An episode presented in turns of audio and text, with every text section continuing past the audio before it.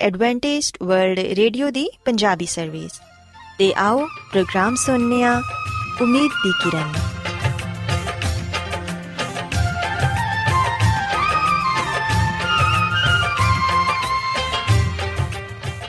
ਸਾਥਿਓ, ਪ੍ਰੋਗਰਾਮ ਉਮੀਦ ਦੀ ਕਿਰਨ ਦੇ ਨਾਲ ਮੈਂ ਤੁਹਾਡੀ ਮੇਜ਼ਬਾਨ ਫਰਾਸਲੀਮ ਤੁਹਾਡੀ ਖidmat 'ਚ ਹਾਜ਼ਰ ਹਾਂ। ਸਾਡੀ ਪੂਰੀ ਟੀਮ ਵੱਲੋਂ ਪ੍ਰੋਗਰਾਮ ਸੁਣਨ ਵਾਲੇ ਸਾਰੇ ਸਾਥੀਆਂ ਨੂੰ ਸਾਡਾ ਪਿਆਰ ਭਰਾ ਸਲਾਮ ਕਬੂਲ ਹੋਏ। ਸਾਥਿਓ, ਉਮੀਦ ਕਰਨੀਆ ਕਿ ਤੁਸੀਂ ਸਾਰੇ ਖੁਦਾ ਤਾਲਾ ਦੇ ਫਜ਼ਲੋ ਕਰਮ ਨਾਲ ਖੈਰੀਅਤ ਨਾਲ ਹੋ। ਤੇ ਸਾਡੀ ਇਹ ਦੁਆ ਹੈ ਕਿ ਤੁਸੀਂ ਜਿੱਥੇ ਕਿਤੇ ਵੀ ਰਹੋ, ਖੁਦਾਵੰਦ ਖੁਦਾ ਤੁਹਾਡੇ ਨਾਲ ਹੋਣ ਤੇ ਤੁਹਾਡੀ ਹਿਫਾਜ਼ਤ ਤੇ ਰਹਿਨਮਾਈ ਕਰਨ। ਸਾਥਿਓ, ਇਸ ਤੋਂ ਪਹਿਲਾਂ ਕਿ ਅੱਜ ਦੇ ਪ੍ਰੋਗਰਾਮ ਨੂੰ ਸ਼ੁਰੂ ਕੀਤਾ ਜਾਏ, ਆਓ ਪਹਿਲਾਂ ਪ੍ਰੋਗਰਾਮ ਦੀ ਤਫਸੀਲ ਸੁਣ ਲਵੋ। ਤਫਸੀਲ ਕੁਝ ਇਸ ਤਰ੍ਹਾਂ ਹੈ ਕਿ ਪ੍ਰੋਗਰਾਮ ਦਾ ਆਗਾਜ਼ ਮਾਮੂਲ ਦੇ ਮੁਤਾਬਿਕ ਇੱਕ ਰੂਹਾਨੀ ਗੀਤ ਨਾਲ ਕੀਤਾ ਜਾਏਗਾ। ਤੇ ਗੀਤ ਦੇ ਬਾਅਦ ਬੱਚਿਆਂ ਦੇ ਲਈ ਬਾਈਬਲ ਮੁਕੱਦਸ ਚੋਂ ਬਾਈਬਲ ਕਹਾਣੀ ਪੇਸ਼ ਕੀਤੀ ਜਾਏਗੀ। ਤੇ ਸਾਥੀਓ, ਪ੍ਰੋਗਰਾਮ ਦੇ ਆਖਿਰ 'ਚ ਖੁਦਾਵੰਦ ਦੇ ਖਾਦਮ ਅਜ਼ਮਤ ਇਮਨੁਅਲ ਖੁਦਾਵੰਦ ਦੇ ਅਲਾਹੀ ਪਾਕਲਾਮ ਚੋਂ ਪੈਗਾਮ ਪੇਸ਼ ਕਰਨਗੇ। ਆਓ ਸਾਥੀਓ, ਸਭ ਤੋਂ ਪਹਿਲਾਂ ਖੁਦਾਵੰਦ ਦੀ ਤਾਰੀਫ 'ਚ ਇਹ ਖੂਬਸੂਰਤ ਗੀਤ ਸੁਣਨੇ ਆ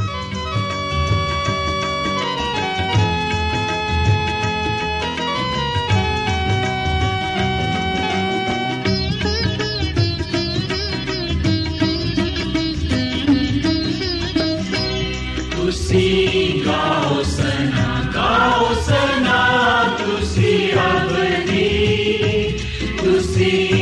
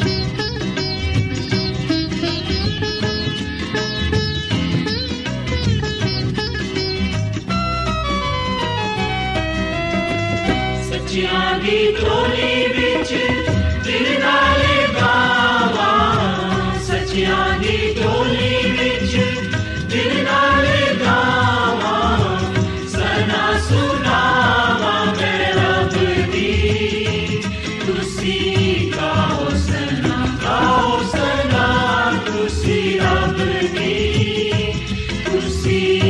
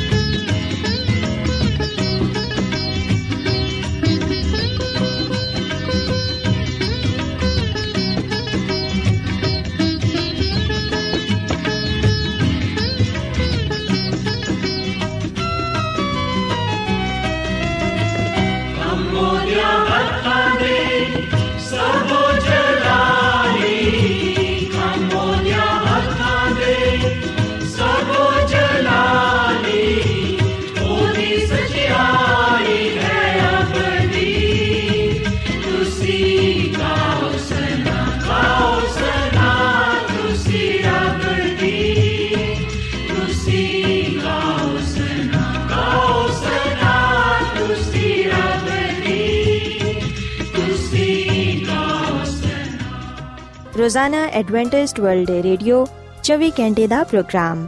ਜਨੂਬੀ ਏਸ਼ੀਆ ਦੇ ਲਈ ਪੰਜਾਬੀ ਉਰਦੂ ਅੰਗਰੇਜ਼ੀ ਸਿੰਧੀ ਤੇ ਦੂਜੀਆਂ ਬਹੁਤ ਸਾਰੀਆਂ ਜ਼ੁਬਾਨਾਂ ਵਿੱਚ ਨਸ਼ਰ ਕਰਦਾ ਹੈ ਸਿਹਤ ਮਤਵਾਜ਼ਨ ਖੁਰਾਕ تعلیم ਖਾਨਦਾਨੀ ਜ਼ਿੰਦਗੀ ਤੇ ਬਾਈਬਲ ਮੁਕੱਦਸ ਨੂੰ ਸਮਝਣ ਦੇ ਲਈ ਐਡਵੈਂਟਿਸਟ ਵਰਲਡ ਰੇਡੀਓ ਜ਼ਰੂਰ ਸੁਨੋ ਸਾਡੀ ਪੰਜਾਬੀ ਸਰਵਿਸ ਦਾ ਪਤਾ ਲਿਖ ਲਵੋ ਇੰਚਾਰਜ ਪ੍ਰੋਗਰਾਮ ਉਮੀਦ ਦੀ ਕਿਰਨ post box number 32 Lahore Pakistan Adventist World Radio ਵੱਲੋਂ ਪ੍ਰੋਗਰਾਮ ਉਮੀਦ ਦੀ ਕਿਰਨ ਨਿਸ਼ਰ ਕੀਤਾ ਜਾ ਰਿਹਾ ਹੈ ਹੁਣ ਵੇਲੇ ਹੈ ਕਿ ਅਸੀਂ ਖੁਦਾ ਦੇ ਪਾਕ ਕਲਾਮ ਚੋਂ ਪੇਗਾਮ ਸੁਣੀਏ ਤੇ ਅੱਜ ਤੁਹਾਡੇ ਲਈ ਪੇਗਾਮ ਖੁਦਾ ਦੇ ਖਾਦਮ ਅਜ਼ਮਤ ਇਮਨੁਅਲ ਪੇਸ਼ ਕਰਨਗੇ ਤੇ ਆਓ ਆਪਣੇ ਦਿਲਾਂ ਨੂੰ ਤਿਆਰ ਕਰੀਏ ਤੇ ਖੁਦਾ ਦੇ ਕਲਾਮ ਨੂੰ ਸੁਣੀਏ ਯਿਸੂ ਮਸੀਹ ਦੇ ਅਜ਼ਲੀ ਤੇ ਅਬਦੀ ਨਾਮ ਵਿੱਚ ਸਾਰੇ ਸਾਥੀਆਂ ਨੂੰ ਸਲਾਮ। ਸਾਥਿਓ, ਮੈਂ ਮਸੀਹ ਯਿਸੂ ਵਿੱਚ ਤੁਹਾਡਾ ਖਾਦਮ ਅਜ਼ਮਤ ਇਮਾਨੁਅਲ ਕਲਾਮੇ ਮੁਕੱਦਸ ਦੇ ਨਾਲ ਤੁਹਾਡੀ ਖਿਦਮਤ ਵਿੱਚ ਹਾਜ਼ਰ ਹਾਂ ਤੇ ਮੈਂ ਖੁਦਾਮਦ ਖੁਦਾ ਦਾ ਸ਼ੁਕਰ ਅਦਾ ਕਰਨਾ ਵਾ ਕਿ ਅੱਜ ਮੈਂ ਤੁਹਾਨੂੰ ਇੱਕ ਵਾਰ ਫੇਰ ਖੁਦਾਮਦ ਦਾ ਕਲਾਮ ਸੁਣਾ ਸਕਣਾ ਸਾਥੀਓ, ਅੱਜ ਅਸੀਂ ਖੁਦਾਮਦ ਦੇ ਕਲਾਮ ਚੋਂ ਜਿਸ ਗੱਲ ਨੂੰ ਸਿੱਖਾਂਗੇ, ਉਹ ਏ ਮਾਂ ਦੀ ਜ਼ਿੰਮੇਵਾਰੀ ਸਾਥੀਓ, ਜਦੋਂ ਅਸੀਂ ਬਾਈਬਲ ਮੁਕੱਦਸ ਦੇ ਪੁਰਾਣੇ ਅਹਿਦਨਾਮੇ ਦਾ ਤੇ ਨਵੇਂ ਅਹਿਦਨਾਮੇ ਦਾ ਮਤਾਲਾ ਕਰਦੇ ਹਾਂ ਤੇ ਸਾਨੂੰ ਪਤਾ ਚੱਲਦਾ ਹੈ ਕਿ ਮਾਂ ਦਾ ਇੱਕ عظیم ਰਤਬਾ ਪਾਇਆ ਜਾਂਦਾ ਹੈ ਸੋ ਬਾਈਬਲ ਮੁਕੱਦਸ ਮਾਂ ਦੇ عظیم ਰਤਬੇ ਨੂੰ ਬਿਆਨ ਕਰਦੀ ਹੈ ਬਾਈਬਲ ਮੁਕੱਦਸ ਆ ਵੀ ਗੱਲ ਬਿਆਨ ਕਰਦੀ ਹੈ ਕਿ ਮਾਂ ਹੋਣਾ ਖੁਸ਼ੀ ਤੇ ਇਮਤਿਆਜ਼ ਦਾ ਮਕਾਮ ਹੈ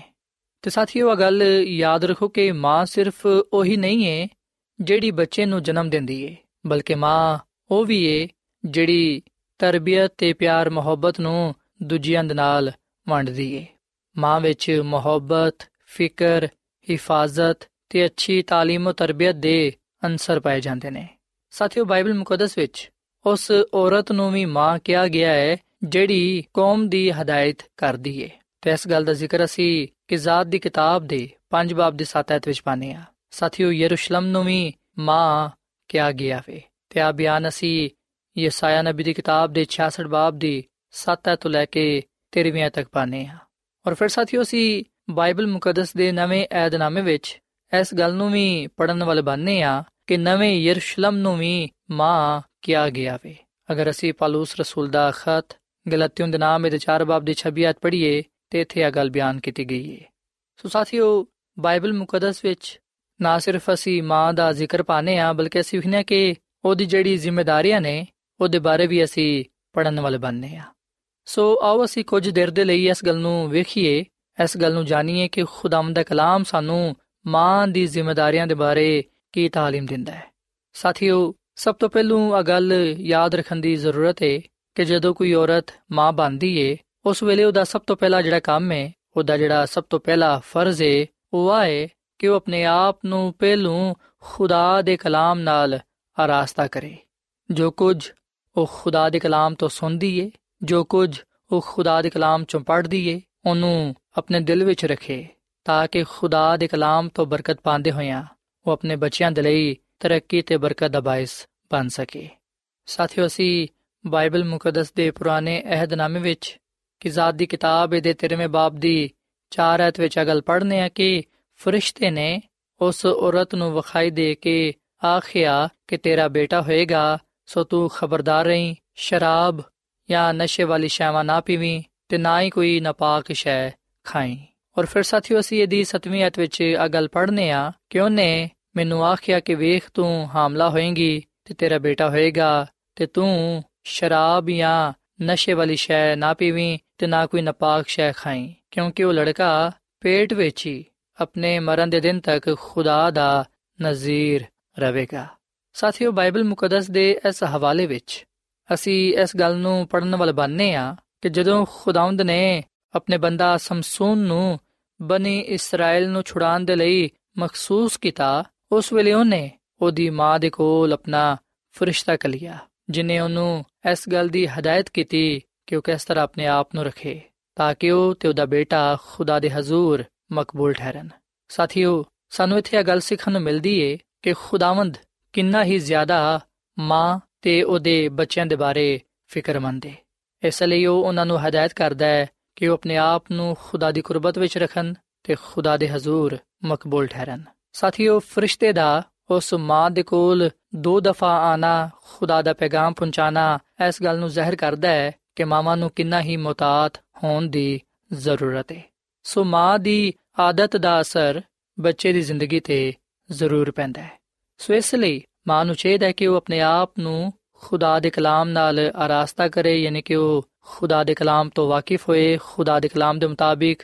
ਆਪਣੀ ਜ਼ਿੰਦਗੀ گزارے ਉਹਦਾ ਚਾਲ ਚਲਨ ਖੁਦਾ ਦੇ ਕਲਾਮ ਦੇ ਮੁਤਾਬਿਕ ਹੋਣਾ ਚਾਹੀਦਾ ਹੈ ਤਾਂ ਕਿ ਉਹ ਆਪਣੇ ਬੱਚੇ ਦੀ ਸਹੀ ਤੌਰ ਨਾਲ ਤਰਬੀਅਤ ਕਰ ਸਕੇ ਅਗਰ ਉਹ ਖੁਦ ਹਰ ਤਰ੍ਹਾਂ ਦੀ ਬੁਰਾਈ ਤੋਂ ਕਿਨਾਰਾ ਕਰੇਗੀ ਤੇ ਖੁਦਾ ਦੀ ਰਾਹਾਂ ਤੇ ਚੱਲੇਗੀ ਤੇ ਫਿਰ ਯਕੀਨਨ ਬੱਚੇ ਵੀ ਬੁਰੀ ਰਾਹਾਂ ਤੋਂ ਬਚੇ ਰਹਿਣਗੇ ਤੇ ਖੁਦਾ ਦੀ ਰਾਹਾਂ ਤੇ ਚੱਲਣਗੇ ਸੋ ਮਾਂ ਤੇ ਜਿਹੜਾ ਸਭ ਤੋਂ ਪਹਿਲਾ ਫਰਜ਼ ਆਇਦ ਹੁੰਦਾ ਹੈ, ਉਹ ਹੈ ਕਿ ਉਹ ਖੁਦਾ ਦੇ ਕਲਾਮ ਤੋਂ ਵਾਕਿਫ ਹੋਏ। ਔਰ ਫਿਰ ਉਹਦੀ ਆ ਵੀ ਜ਼ਿੰਮੇਵਾਰੀ ਹੈ ਕਿ ਉਹਨੂੰ ਪਰਹੇਜ਼ਗਾਰ ਤੇ ਖੁਦ ਜ਼ਬਤੀ ਹੋਣਾ ਚਾਹੀਦਾ ਹੈ। ਯਾਨੀ ਕਿ ਮਾਂ ਨੂੰ ਉਹਨਾਂ ਸ਼ੈਵਾਂ ਤੋਂ ਕਿਨਾਰਾ ਕਰਨਾ ਚਾਹੀਦਾ ਹੈ, ਜਿਹੜੀਆਂ ਕਿ ਨੁਕਸਾਨਦੇ ਨੇ। ਔਰ ਫਿਰ ਖੁਦਗਰਜ਼ੀ ਨੂੰ ਉਹਦੀ ਜ਼ਿੰਦਗੀ ਵਿੱਚ ਨਹੀਂ ਹੋਣਾ ਚਾਹੀਦਾ, ਬਲਕਿ ਉਹ ਮੁਹੱਬਤ ਤੇ ਸਬਰ ਦੇ ਨਾਲ ਮਿਹਰਬਾਨ ਹੋਏ ਤੇ ਖੁਦਾ ਦੇ ਕਲਾਮ ਤੇ ਬੜੀ ਸੰਜੀਦਗੀ ਦੇ ਨਾਲ ਅਮਲ ਪੈਰਾ ਹੋਏ ਤਾਂ ਕਿ ਖੁਦਾਮਦ ਕੋਲੋਂ ਬਰਕਤ ਪਾਏ ਸਾਥੀਓ ਖੁਦਾ ਦੀ ਖਾਦਮਾ ਮਿਸ ਜ਼ਲਨ ਜੀ ਵਾਈਟ ਆਪਣੀ ਕਿਤਾਬ ਸ਼ਿਫਾ ਦੇ ਚਸ਼ਮੇ ਦੇ ਸਫਾ ਨੰਬਰ 345 ਵਿੱਚ ਆ ਗੱਲ ਲਿਖਦੀ ਹੈ ਕਿ ਅਗਰ ਮਾਂ ਸਹੀ ਅਸੂਲਾਂ ਤੇ ਸਖਤੀ ਦੇ ਨਾਲ ਅਮਲ ਕਰੇਗੀ ਤੇ ਫਿਰ ਯਕੀਨਨ ਉਹ ਪਰਹੇਜ਼ਗਾਰ ਤੇ ਖੁਦ ਇਨਕਾਰ ਹੋਏਗੀ ਅਗਰ ਉਹ ਮਿਹਰਬਾਨ ਹਲੀਮ ਤੇ ਸਾਬਰ ਹੋਏਗੀ ਅਗਰ ਉਹ ਖੁਦਗਰਜ਼ੀ ਤੋਂ ਪਾਕ ਹੋਏਗੀ ਤੇ ਫਿਰ ਉਹ ਆਪਣੇ ਬੱਚਿਆਂ ਨੂੰ ਵੀ ਆਹੀ ਬੇਸ਼ਕੀਮਤ تعلیم ਦੇ ਸਕੇਗੀ ਸੋ ਸਾਥੀਓ ਗੱਲ ਸੱਚ ਹੈ ਕਿ ਅਗਰ ਮਾਂ ਖੁਦਾ ਦੇ ਕਲਾਮ ਤੇ ਅਮਲ ਪੈਰਾ ਹੋਏਗੀ ਅਗਰ ਉਹਦੀ ਜ਼ਿੰਦਗੀ ਵਿੱਚ ਮੁਹੱਬਤ ਹੋਏਗੀ ਅਗਰ ਉਹ ਮਿਹਰਬਾਨ ਹੋਏਗੀ ਹਲੀਮ ਹੋਏਗੀ ਅਗਰ ਉਹ ਖੁਦਗਰਜ਼ੀ ਤੋਂ ਪਾਕ ਹੋਏਗੀ ਤੇ ਫਿਰ ਯਕੀਨਨ ਉਹਦੇ ਬੱਚੇ ਵੀ ਉਹਦੇ ਕੋਲੋਂ ਆਹੀ ਸਬਕ ਸਿੱਖਣਗੇ ਪਰ ਅਗਰ ਉਹ ਇਹਨਾਂ ਆਸ਼ਾਵਾਂ ਨੂੰ ਇਹਨਾਂ ਗੱਲਾਂ ਨੂੰ ਨਾ ਅਪਣਾਏਗੀ ਤੇ ਫਿਰ ਉਹ ਬੱਚੇ ਦੀ ਜਿਸਮਾਨੀ ਜ਼ਿਹਨੀ ਤੇ اخلاقی ਸਿਹਤ ਦੇ ਲਈ ਖਤਰੇ ਦਾ ਬਾਇਸ ਹੋਏਗੀ ਤੇ ਫਿਰ ਆ ਖੁਦਾ ਦੇ ਖਿਲਾਫ ਬਰਾਏ ਰਾਸਤ ਗੁਨਾਹ ਹੋਏਗਾ। ਸੋ ਮਾਨੂ ਚਾਹੀਦਾ ਕਿ ਉਹ ਬੜੀ ਸੰਜੀਦਗੀ ਦੇ ਨਾਲ ਆਪਣੇ ਫਰਾਇਜ਼ ਨੂੰ ਅਦਾ ਕਰੇ ਤਾਂ ਕਿ ਉਹ ਖੁਦਾ ਦੇ ਹਜ਼ੂਰ ਪਸੰਦੀਦਾ ਠਹਿਰੇ। ਸਾਥੀਓ, ਮਾਂ ਦੀ ਆ ਵੀ ਜ਼ਿੰਮੇਵਾਰੀ ਹੈ ਕਿ ਉਹ ਕਿਸੇ ਵੀ ਹਾਲਤ ਵਿੱਚ ਸਖਤ ਮਿਹਨਤ ਮੁਸ਼ਕਲ ਤੋਂ ਕਿਨਾਰਾ ਕਰੇ। ਇਸ ਲਈ ਕਿ ਅਗਰ ਉਹ ਆਪਣੀ ਤਵਾਨਾਈ ਸਖਤ ਮਿਹਨਤ ਮੁਸ਼ਕਲ ਵਿੱਚ ਸਰਫ ਕਰ ਦੇਗੀ, ਅਗਰ ਉਹ ਸਖਤ ਕੰਮਕਾਜ ਦੇ ਨਾਲ ਥੱਕ ਕੇ ਚੂਰ ਹੋ ਜਾਏਗੀ ਤੇ ਫਿਰ ਉਹਦੇ ਲਈ ਆ ਮੁਸ਼ਕਿਲ ਹੋਏਗਾ ਕਿ ਉਹ ਬਾਕੀ ਜ਼ਿੰਮੇਵਾਰੀਆਂ ਨੂੰ ਪੂਰਾ ਕਰ ਸਕੇ। ਸੋ ਸ਼ੋਹਰ ਨੂੰ ਤੇ ਬਾਪ ਨੂੰ ਆ ਚਾਹੀਦਾ ਹੈ ਕਿ ਉਹ ਇਸ ਗੱਲ ਨੂੰ ਵੇਖੇ ਕਿ ਕਿਧਰੇ ਉਹਦੇ ਤੇ ਅਜ਼ਾਫੀ ਬੋਝ ਤੇ ਨਹੀਂ ਪਾਇਆ ਗਿਆ, ਕਿਉਂਕਿ ਅਗਰ ਮਾਂ ਅਜ਼ਾਫੀ ਕੰਮ ਕਰੇਗੀ, ਅਗਰ ਉਹਦੇ ਤੇ ਅਜ਼ਾਫੀ ਕੰਮ ਦਾ ਬੋਝ ਪਾਇਆ ਜਾਏਗਾ, ਸਖਤ ਮਿਹਨਤ ਮੁਸ਼ਕਲ ਕਰੇਗੀ, ਅਗਰ ਉਹ ਜ਼ਿਆਦਾ ਕੰਮਕਾਜ ਕਰਨ ਨਾਲ ਥੱਕ ਕੇ ਚੂਰ ਹੋ ਜਾਏਗੀ, ਉਸ ਵੇਲੇ ਕਮਜ਼ੋਰੀ ਤੇ ਬਿਮਾਰ ਹੋਣ ਦਾ ਜ਼ਿਆਦਾ ਖਤਰਾ ਹੋਏਗਾ। ਸੋ ਖਾਮਦ ਨੂੰ ਤੇ ਬਾਪ ਨੂੰ ਆ ਚਾਹੀਦਾ ਹੈ ਕਿ ਉਹ ਇਸ ਸਿਲਸਿਲੇ ਵਿੱਚ ਬੱਚਿਆਂ ਦੀ ਮਾਂ ਦੀ ਮਦਦ ਕਰਨ। ਔਰ ਫਿਰ ਸਾਥੀਓ, ਮਾਂ ਦਾ ਆ ਵੀ ਫਰਜ਼ ਹੈ ਕਿ ਉਹ ਆਪਣੇ ਆਪ ਨੂੰ ਖੁਸ਼ ਮਿਜ਼ਾਜ ਰੱਖੇ, ਉਹ ਖੁਸ਼ ਮਿਜ਼ਾਜੀ ਅਪਣਾਏ। ਕਿਉਂਕਿ ਇਸ ਤਰ੍ਹਾਂ ਹੀ ਖਾਨਦਾਨ ਦੀ ਖੁਸ਼ੀਆਂ ਵਧਨ ਗਿਆ ਤੇ ਉਹਦੀ ਜ਼ਿੰਦਗੀ ਖੁਦ ਆਰਾਮ ਤੇ ਸਕੂਨ ਵਿੱਚ ਹੋਏਗੀ।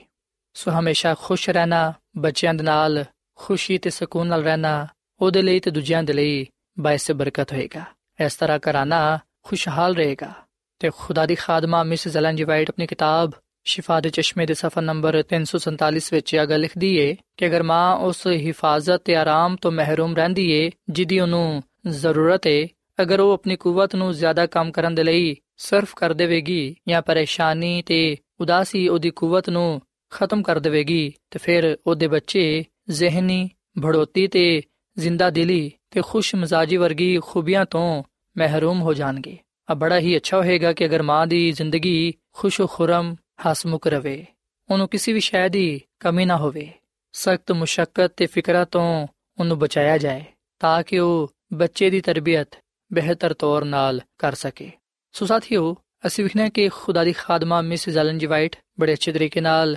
ਸਾਡੀ ਇਸ ਗੱਲ ਵਿੱਚ ਰਹਿਨਮਾਈ ਕਰਦੀ ਹੈ ਕਿ ਮਾਂ ਨੂੰ ਕਿਸ ਤਰ੍ਹਾਂ ਦਾ ਹੋਣਾ ਚਾਹੀਦਾ ਹੈ ਕਿਹੜੀਆਂ-ਕਿਹੜੀਆਂ ਗੱਲਾਂ ਨੂੰ ਅਪਣਾਉਣੀਆਂ ਚਾਹੀਦੀਆਂ ਨੇ, ਕਿਸ ਤਰ੍ਹਾਂ ਅਸੀਂ ਉਹਦੀ ਮਦਦ ਕਰ ਸਕਨੇ ਆ ਤਾਂ ਕਿ ਉਹ ਬੱਚਿਆਂ ਦੀ ਬਿਹਤਰ ਤੌਰ ਨਾਲ ਤਰਬੀਅਤ ਕਰ ਸਕੇ। ਜਦੋਂ ਇਹਨਾਂ ਗੱਲਾਂ ਨੂੰ ਅਪਣਾਇਆ ਜਾਏਗਾ, ਉਸ ਵੇਲੇ ਯਕੀਨਨ ਖਾਨਦਾਨ ਮਜ਼ਬੂਤ ਹੋਏਗਾ। ਸਾਥੀਓ, ਆ ਗੱਲ ਯਾਦ ਰੱਖੋ ਕਿ ਮਾਪੇ ਦੇ ਉੱਤੇ ਬੜੀ ਬਾਇਜ਼ਤ ਜ਼ਿੰਮੇਵਾਰੀਆਂ ਰੱਖਿਆ ਗਿਆ ਨੇ। ਉਹ ਜ਼ਮੀਨ ਤੇ ਆਪਣੇ ਬੱਚਿਆਂ ਦੇ ਲਈ ਖੁਦਾ ਦਾ ਦਰਜਾ ਰੱਖਦੇ ਨੇ। ਉਹਨਾਂ ਦੀ ਸਿਰਤ ਉਹਨਾਂ ਦੀ ਰੋਜ਼ਮਰਾ ਦੀ ਜ਼ਿੰਦਗੀ, ਤਰਬੀਅਤ ਦਾ ਤਰੀਕਾਕਾਰ ਛੋਟੇ ਬੱਚਿਆਂ ਦੇ ਲਈ ਖੁਦਾ ਦੇ ਕਲਾਮ ਦੀ ਤਸ਼ਰੀਹ ਹੋਏਗਾ। ਉਹਨਾਂ ਦਾ ਚਾਲ ਚਲਨ ਉਠਨ ਬੈਨ ਬੱਚਿਆਂ ਦੇ ਲਈ ਇੱਕ ਸਬਕ ਹੋਏਗਾ, ਜਿਨ੍ਹਾਂ ਨੂੰ ਉਹ ਅਪਣਾ ਕੇ ਆਪਣੀ ਜ਼ਿੰਦਗੀ ਨੂੰ ਬਿਹਤਰ ਬਣਾ ਸਕਦੇ ਨੇ। ਔਰ ਫਿਰ ਸਾਥੀਓ, ਇਹਨਾਂ ਗੱਲਾਂ ਦੇ ਬਾਅਦ ਅਸੀਂ ਵਿਖਣਾ ਕਿ ਬੱਚੇ ਦੀ ਤਰਬੀਅਤ ਵਿੱਚ ਮਾਂ ਦਾ ਖਸੂਸੀ ਯਾਨੀ ਕਿ ਜ਼ਿਆਦਾ ਹੱਕ ਹੈ ਸੋ ਮੁਬਾਰਕ ਹੈ ਉਹ ਮਾਂ, ਜਿਹਦੀ ਜ਼ਿੰਦਗੀ ਵਿੱਚ ਖੁਦਾ ਦਾ ਕਲਾਮ ਪਾਇਆ ਜਾਂਦਾ ਹੈ ਤੇ ਜਿਹਦੀ ਹਿਫਾਜ਼ਤ ਵਿੱਚ ਬੱਚਾ ਦਿੱਤਾ ਜਾਂਦਾ ਹੈ ਤਾਂ ਕਿ ਉਹ ਇਸ ਮੁਕੱਦਸ ਫਰੀਜ਼ੇ ਨੂੰ ਅੱਛੇ ਤਰੀਕੇ ਨਾਲ ਸਰੰਜਾਮ ਦਿੰਦੇ ਹੋਇਆਂ ਖੁਦਾਮਦ ਕੋਲੋਂ ਬਰਕਤ ਪਾਏ। ਸਾਥੀਓ, ਖੁਦਾ ਦੀ ਖਾਦਮਾ ਮਿਸਿਸ ਐਲਨ ਜੀ ਵਾਈਟ ਆਪਣੀ ਕਿਤਾਬ 348 ਵਿੱਚ ਇਹ ਗੱਲ ਲਿਖਦੀ ਏ ਕਿ ਹਰ ਬੱਚਾ ਜਿਹੜਾ ਮਾਂ ਦੀ ਹਿਫਾਜ਼ਤ ਵਿੱਚ ਦਿੱਤਾ ਜਾਂਦਾ ਹੈ, ਉਸ ਮੁਕੱਦਸ ਫਰੀਜ਼ੇ ਦੇ ਬਾਰੇ ਖੁਦਾਮਦ ਫਰਮਾਂਦਾ ਹੈ ਕਿ ਆ ਬੱਚਾ ਲਵੋ ਆ ਬੱਚੀ ਲਵੋ ਤੇ ਇਹਨੂੰ ਮੇਰੇ ਲਈ ਤਰਬੀਅਤ ਦਿਵੋ। ਇਹਦੀ ਸਿਰਤ ਵਿੱਚ ਇੰਜ ਦਾ ਨਿਖਾਰ ਪੈਦਾ ਕਰੋ। ਜਿਹੜਾ ਆਸਮਾਨੀ ਬਾਪ ਦੇ ਦਰਬਾਰ ਵਿੱਚ ਹਮੇਸ਼ਾ ਚਮਕਦਾ ਰਹੇ ਸੋ ਸਾਥੀਓ ਅਸੀਂ ਵਿਖਨੇ ਕਿ ਖੁਦਾਵੰਦ ਜਦੋਂ ਮਾਂ ਨੂੰ ਬੇਟਾ ਜਾਂ ਬੇਟੀ ਦਿੰਦਾ ਹੈ ਉਸ ਵੇਲੇ ਉਹ ਬੱਚਾ ਉਹਦੀ ਹਿਫਾਜ਼ਤ ਵਿੱਚ ਹੁੰਦਾ ਹੈ ਉਸ ਵੇਲੇ ਖੁਦਾਵੰਦ ਉਹਨੂੰ ਆ ਜ਼ਿੰਮੇਵਾਰੀ ਦਿੰਦਾ ਹੈ ਕਿ ਉਹ ਖੁਦਾ ਦੇ ਲਈ ਉਹਦੀ ਅੱਛੀ ਤਰਬੀਅਤ ਕਰੇ ਤਾਂ ਕਿ ਉਹ ਇਸ ਰੂਹ ਜ਼ਮੀਨ ਤੇ ਖੁਦਾ ਦਾ ਜਲਾਲ ਜ਼ਾਹਿਰ ਕਰ ਸਕੇ ਸੋ ਮੈਂ तमाम ਮਾਵਾਂ ਨੂੰ ਆ ਗੱਲ ਕਹਿਣਾ ਚਾਹਨਾ ਵਾਂ ਕਿ ਖੁਦਾਵੰਦ ਨੇ ਜਿਹੜੇ ਬੱਚੇ ਯਾਨੀ ਕਿ ਬੇਟੇ ਤੇ ਬੇਟੀਆਂ ਦਿੱਤੇ ਨੇ, ਉਹ ਖੁਦਾ ਦੀ ਤਰਫੋਂ ਤੁਹਾਡੇ ਲਈ ਤੋਹਫਾ ਨੇ। ਉਹ ਖੁਦਾ ਨੇ ਤੁਹਾਨੂੰ ਇਸ ਲਈ ਦਿੱਤੇ ਨੇ ਤਾਂ ਕਿ ਤੁਸੀਂ ਖੁਦਾ ਦੇ ਲਈ ਉਹਨਾਂ ਦੀ ਅੱਛੀ ਤਰਬੀਅਤ ਕਰ ਸਕੋ, ਤਾਂ ਕਿ ਖੁਦਾਵੰਦ ਉਹਨਾਂ ਨੂੰ ਆਪਣੇ ਜਲਾਲ ਦੇ ਲਈ ਇਸਤੇਮਾਲ ਕਰ ਸਕੇ। ਸੋ ਮਾਂ ਦੀ ਜਿਹੜੀ ਜ਼ਿੰਮੇਵਾਰੀਆਂ ਨੇ, ਜਿਹੜੇ ਫਰਾਇਜ਼ ਨੇ, ਉਹ ਬੜੇ ਹੀ ਮੁਕੱਦਸ ਨੇ। ਅਗਰ ਉਹ ਉਹਦੇ ਵਿੱਚ ਲਾਪਰਵਾਹੀ ਕਰੇਗੀ, ਅਗਰ ਉਹ ਉਹਦੇ ਵਿੱਚ ਸੁਸਤੀ ਕਰੇਗੀ, ਅਗਰ ਉਹ ਆਪਣੀਆਂ ਫਿਕਰਾਂ ਵਿੱਚ ਇਹਨਾਂ ਨੂੰ ਭੁੱਲ ਜਾਏਗੀ ਤੇ ਫਿਰ ਉਹ ਖੁਦਾ ਦੇ ਹਜ਼ੂਰ ਇਹਦਾ ਜਵਾਬ ਦੇਵੇਗੀ, ਇਹਦਾ ਹਿਸਾਬ ਦੇਵੇਗੀ। ਮਾਂ ਨੂੰ ਚਾਹੀਦਾ ਕਿ ਉਹ ਆਪਣੇ ਬੱਚਿਆਂ ਨੂੰ ਆ ਗੱਲ ਸਿਖਾਣ ਕਿ ਉਹ ਰੋਜ਼ਾਨਾ ਦੁਆ ਕਰਨ ਤੇ ਖੁਦਾ ਦੇ ਕੰਮਾਂ ਵਿੱਚ ਵੱਧ ਚੜ ਕੇ ਹਿੱਸਾ ਲੈਣ। ਆਪਣੇ ਆਪ ਨੂੰ ਖੁਦਾ ਦੇ ਲਈ ਇਸਤੇਮਾਲ ਕਰਨ, ਖੁਸ਼ੀ ਨਾਲ ਗੀਤ ਗਾਣ ਉਹਦੇ ਕਲਾਮ ਨੂੰ ਦੂਜਿਆਂ ਦੇ ਸਾਹਮਣੇ ਪੇਸ਼ ਕਰਨ, ਤਾਂ ਕਿ ਖੁਦਾ ਦਾ ਫਜ਼ਲ ਹਰ ਇੱਕ ਇਨਸਾਨ ਦੀ ਜ਼ਿੰਦਗੀ ਤੇ ਹੋਏ। ਸੋ ਜਿਸ ਤਰ੍ਹਾਂ ਅਲਿਸ਼ਬਾ ਨੇ ਯਹੋਨਾ ਬਪਤਿਸਮਾ ਦੇਣ ਵਾਲੇ ਦੀ ਅੱਛੀ ਤਰਬੀਅਤ ਕੀਤੀ ਜਿਸ ਤਰ੍ਹਾਂ ਮੁਕੱਦਸਾ ਮਰੀਮ ਨੇ ਯਿਸੂ ਮਸੀਹ ਦੀ ਪਰਵਰਿਸ਼ ਕੀਤੀ ਉਸੇ ਤਰ੍ਹਾਂ ਹਰ ਇੱਕ ਮਾਂ ਨੂੰ ਚਾਹੀਦਾ ਹੈ ਕਿ ਉਹ ਵੀ ਆਪਣੇ ਬੱਚਿਆਂ ਦੀ ਜ਼ਿਹਨੀ ਜਿਸਮਾਨੀ ਤੇ اخلاقی ਪਰਵਰਿਸ਼ ਕਰਨ ਸਾਥੀਓ ਕਈ ਦਫਾ ਮਾਵਾਂ ਆ ਗੱਲ ਸੋਚਦੀਆਂ ਨੇ ਕਿ ਅਸੀਂ ਆਪਣੇ ਬੱਚਿਆਂ ਦੀ ਕਿਸ ਤਰ੍ਹਾਂ ਤਰਬੀਅਤ ਕਰੀਏ ਉਹਨਾਂ ਨੂੰ ਕੀ ਪੈਗਾਮ ਦਈਏ ਉਹਨਾਂ ਨੂੰ ਕੀ ਸਬਕ ਦਈਏ ਕਿਸ ਤਰ੍ਹਾਂ ਉਹਨਾਂ ਦੀ ਰਹਿਨਮਾਈ ਕਰੀਏ ਸਾਥੀਓ ਅਗਰ ਅਸੀਂ ਇਮਸਾਲ ਦੀ ਕਿਤਾਬ ਦੇ 31 ਬਾਬ ਦੀ ਪਹਿਲੀ ਐਤ ਲੈ ਕੇ 5 ਤੱਕ ਪੜ੍ਹੀਏ ਤੇ ਇਥੇ ਸਾਨੂੰ ਇੱਕ ਮਾਂ ਦਾ ਪੈਗਾਮ ਪੜਨ ਨੂੰ ਮਿਲੇਗਾ ਜਿਹੜਾ ਕਿ ਉਹਨੇ ਆਪਣੇ ਬੇਟੇ ਨੂੰ ਦਿੱਤਾ।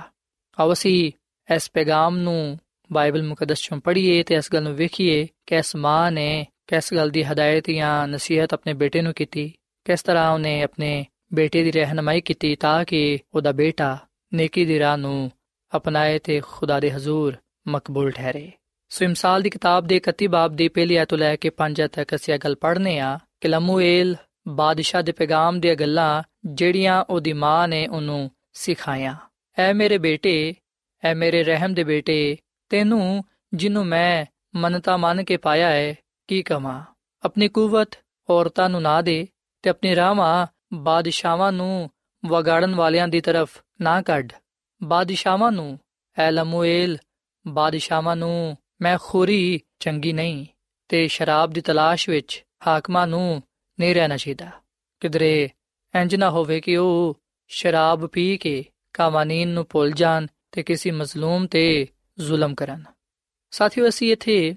ਮਾਂ ਦੀ ਨਸੀਹਤ ਨੂੰ ਮਾਂ ਦੇ ਪੈਗਾਮ ਨੂੰ ਉਹਨਾਂ ਗੱਲਾਂ ਨੂੰ ਪੜਨ ਵਾਲੇ ਬਾਨੇ ਆ ਜਿਹੜਿਆਂ ਕਿ ਉਹਨੇ ਆਪਣੇ ਬੇਟੇ ਨੂੰ ਸਿਖਾਇਆ ਜਿਸ ਤਰ੍ਹਾਂ ਇਸ ਮਾਂ ਨੇ ਆਪਣੇ ਬੇਟੇ ਨੂੰ ਸਹੀ ਰਾਹ ਦੀ تعلیم ਦਿੱਤੀ ਅੱਜ ਵੀ ਉਹ ਮਾਵਾਂ ਜਿਹੜੀਆਂ ਖੁਦਾ ਦਾ ਡਰ ਖੌਫ ਆਪਣੇ ਦਿਲ ਵਿੱਚ ਰੱਖਦੀਆਂ ਨੇ ਆਪਣੇ ਬੱਚਿਆਂ ਨੂੰ ਸਹੀ ਰਾਹ ਦੀ تعلیم ਦੇ ਸਕਦੀਆਂ ਨੇ ਉਹ ਵੀ ਆਪਣੇ ਬੇਟਿਆਂ ਨੂੰ ਇਸ ਮਾਂ ਵਾਂਗੂ ਅਗਲ ਕਹਿ ਸਕਦੀਆਂ ਨੇ ਕਿ ਤੈਨੂੰ ਮੈਂ ਖੁਦਾ ਕੋਲੋਂ ਪਾਇਆ ਹੈ ਇਸ ਲਈ ਤੂੰ ਆਪਣੀ ਕੂਵਤ ਆਪਣੀ ਤਾਕਤ ਆਪਣੀ ਅਕਲ ਆਪਣਾ ਜ਼ੇਨ ਬੁਰੇ ਕੰਮਾਂ ਦੇ ਲਈ ਇਸਤੇਮਾਲ ਨਾ ਕਰ ਤੂੰ ਬੁਰੀ ਰਾਮਤ ਨਾ ਚੱਲ ਬਲਕਿ ਗੁਨਾਹ ਵਾਲੀ ਰਾਹ ਤੋਂ ਬਦੀ ਵਾਲੀ ਰਾਹ ਤੋਂ ਕਿਨਾਰਾ ਕਰ ਔਰ ਫਿਰ ਜਿਸ ਤਰ੍ਹਾਂ ਇਸ ਮਾਂ ਨੇ ਆਪਣੇ ਬੇਟੇ ਨੂੰ ਅਗਲ ਕੀ ਕਿ ਸ਼ਰਾਬ ਤੋਂ ਦੂਰ ਰਹਿ ਉਸੇ ਤਰ੍ਹਾਂ ਅੱਜ ਦੀਆਂ ਮਾਵਾਂ ਆਪਣੇ ਬੇਟਿਆਂ ਨੂੰ ਆ ਕਹਿ ਸਕਦੀਆਂ ਨੇ ਇਸ ਗੱਲ ਦੀ تعلیم ਦੇ ਸਕਦੀਆਂ ਨੇ ਕਿ ਉਹ ਸ਼ਰਾਬ ਨਾ ਪੀਣ ਉਹ ਆਪਣੇ ਆਪ ਨੂੰ ਹਰ ਨਸ਼ੇ ਤੋਂ ਦੂਰ ਰੱਖਣ ਕਿਉਂਕਿ ਆ ਕੰਮ ਖੁਦਾ ਦੀ ਨਜ਼ਰ ਵਿੱਚ ਨਫ਼ਰਤ ਅੰਗੇਜ਼ ਹੈ ਬਾਈਬਲ ਮੁਕੱਦਸ ਗੱਲ ਬਿਆਨ ਕਰਦੀ ਹੈ ਕਿ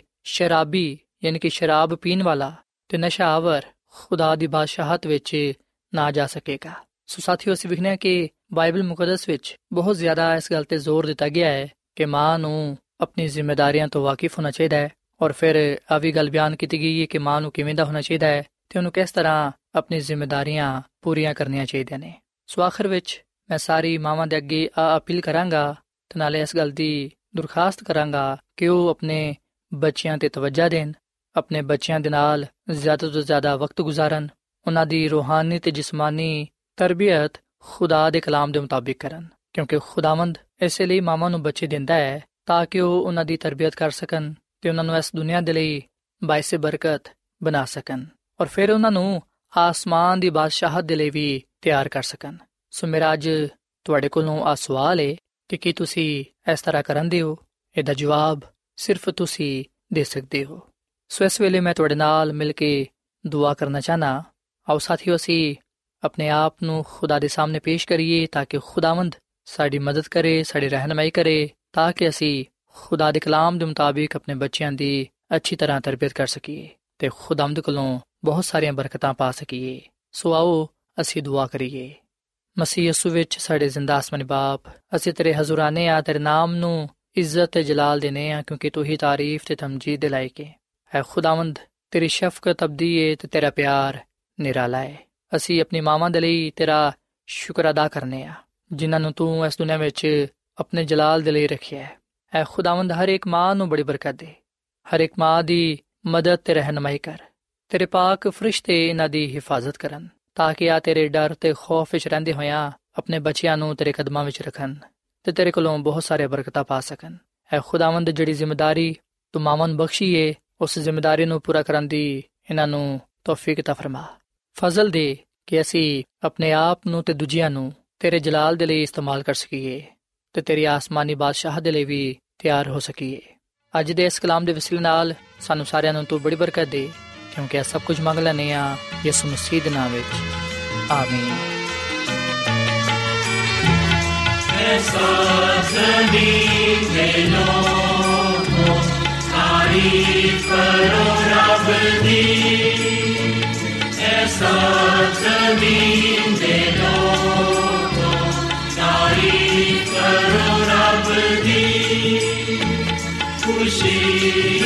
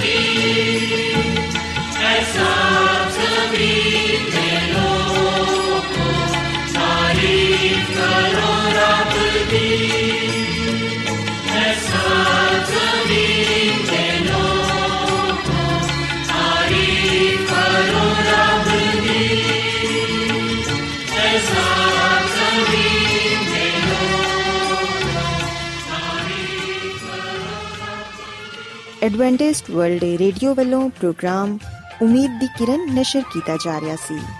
ਉਮੀਦ ਕਰਨੇ ਆ ਕਿ ਅੱਜ ਦਾ ਪ੍ਰੋਗਰਾਮ ਤੁਹਾਨੂੰ ਪਸੰਦ ਆਇਆ ਹੋਵੇਗਾ।